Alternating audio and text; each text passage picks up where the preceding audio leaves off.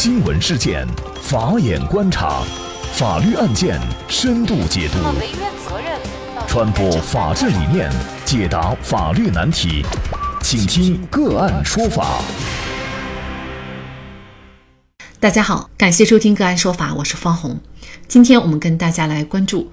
传唤超过两小时，法院判公安机关违法并赔偿。更多的案件解读，欢迎您关注“个案说法”微信公众号。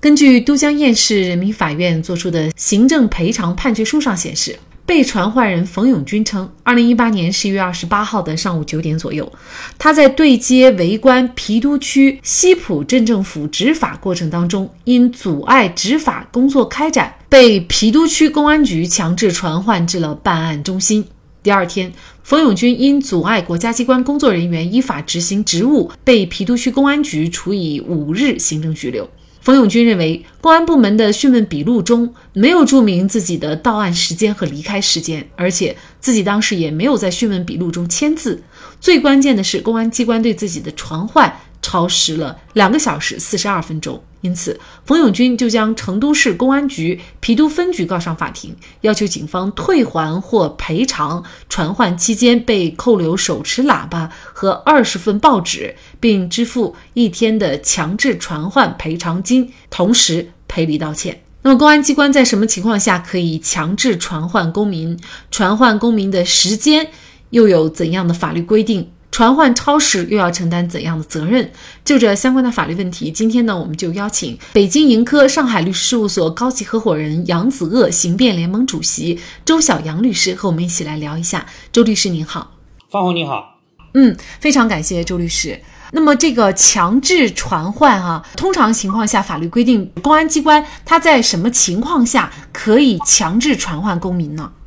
那么传唤的话，它其实是分两种，一种叫刑事传唤，一种叫治安传唤。那么如果是刑事传唤的话，那么就是说对涉嫌犯罪的这个嫌疑人啊，不需要拘留逮捕的，那么可以传唤到犯罪嫌疑人所在市县内的指定地点或者他的住处啊进行讯问。呃，如果说这个不配合的话，当然可以进行强制传唤。那么还有一个就是。呃，根据治安管理处罚法进行的治安传唤，那么如果需要传唤啊违法的这个嫌疑人啊接受调查的，那么经公安机关办案部门负责人批准啊，可以使用传唤证传唤。那么对现场发现违反治安管理行为的人，那么人民警察出示工作证之后，可以口头传唤。呃，当然口头传唤应当在询问笔录当中注明。但是如果说啊他无理由啊。这个拒绝传唤或者逃避传唤的，那么是可以强制传唤的。那像冯永军的这种，他是属于治安传唤呢，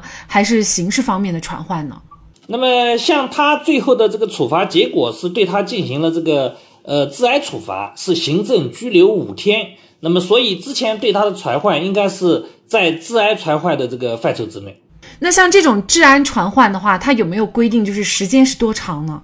治安传唤的话，那么根据《治安管理处罚法》的规定，公安机关传唤唤后啊，应当及时啊询问查证，询问查证的时间不得超过八个小时。但是如果情况复杂啊，依照这个《治安管理处罚法》可能适用行政拘留处罚的，那么询问查证的时间不得超过二十四个小时啊，就是两个时间点，八小时或者二十四小时。像这个案件当中啊，冯永军之所以呢把公安机关告上法庭呢，就是在于他认为对他的这个传唤时间是超时了。具体怎么来认定是否超时？那么在这个案件当中，公安机关又是否是违法了呢？那对于这个传唤的时间啊，因为传唤的话，它其实也是限制到人的。人身自由了啊，所以必须啊按照这个法律规定，严格的按照时间来进行这个传唤。当然了，像这个刚才讲的治安传唤的话，有两个时间点，一个八小时，一个二十四小时，就最长二十四小时。那么像刑事传唤的话，它是最长不得超过十二小时，但是案情重大复杂的，它也是最长不得超过二十四小时。但是在实践当中呢，经常就都是适用最后的。这个案情复杂重大啊，二十四小时啊来进行这个传唤的。呃，根据公安机关办理行政案件的程序规定，如果说呃你进行这个口头传唤的话，那么应当在讯问笔录当中注明违法嫌疑人到案经过、到案时间和离开的时间啊，就是说一定要把这个时间点卡准了，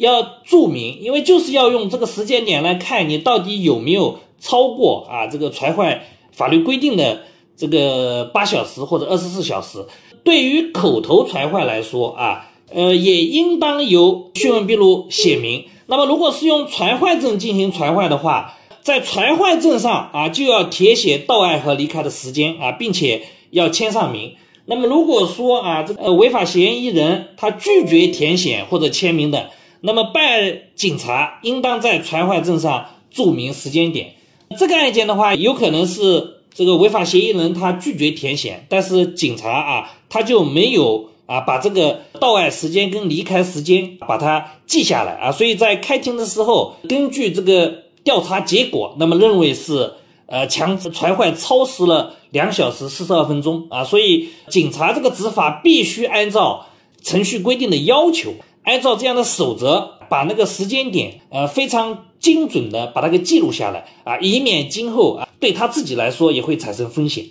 传唤超过时间的话，具体要承担一个什么样的责任呢？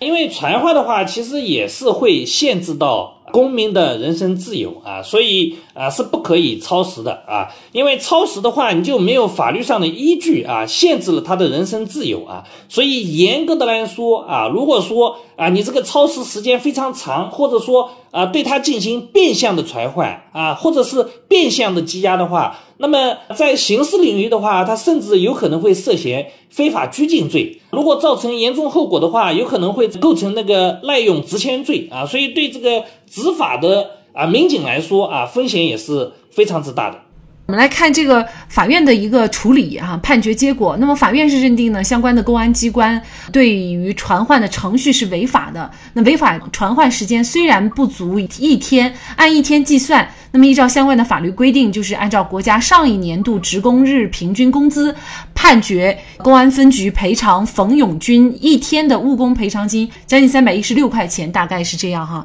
事实上呢，在实践当中啊，延时传唤，那甚至是延时羁押，其实这种情况呢也并不少见。那么，是不是我们作为这个被延时羁押的呃当事人，都是可以依据此来进行维权呢？延长时间传唤啊，在这个呃治安行政案件当中，我相信呢，呃，应该是不是很多的。像这个案件的话，也有可能是公安机关啊没有按照自己的这个操作规程啊来进行啊相应的这个手续的办理啊。因为对一个公民他多传唤你两小时啊，像这种治安案件啊，对公安机关来说也没有什么多么大的意义。但是在实践当中啊，真正危害非常大的，就像您刚才讲的，其实是刑事案件当中的这种变相传唤，或者说超期羁押。刑事案件的传唤的话，呃，有明确规定啊，最长不得超过二十四小时。但是在实践当中呢，啊，好多案件都是其实不是特别重大复杂的案件，但是也都是按照二十四小时啊来进行传唤的，并且也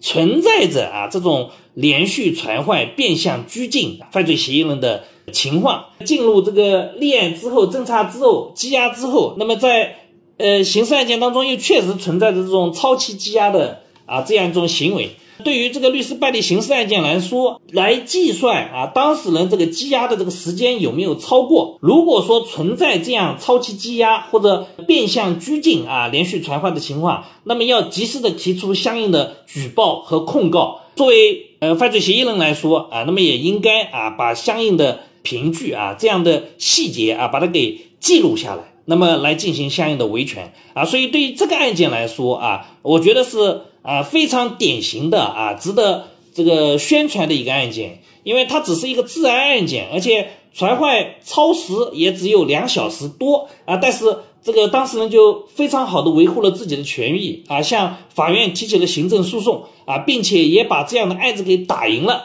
那么这个其实是啊很好的一个有一个示范的一个作用。确实是这样啊，有一些这个被传唤或者被羁押的当事人，他可能不太了解，就是我我的这种行为，他可能会被羁押多少，还是说公安机关说羁押多长时间就羁押多长时间？其实法律是有明确的规定的。如果是变相传唤，或者是超过了法定的羁押时间，其实这些都是可以维权的。但是现实上生活当中，我们会觉得这样的一种维权的案例并不多，并不常见。那您觉得是什么原因呢？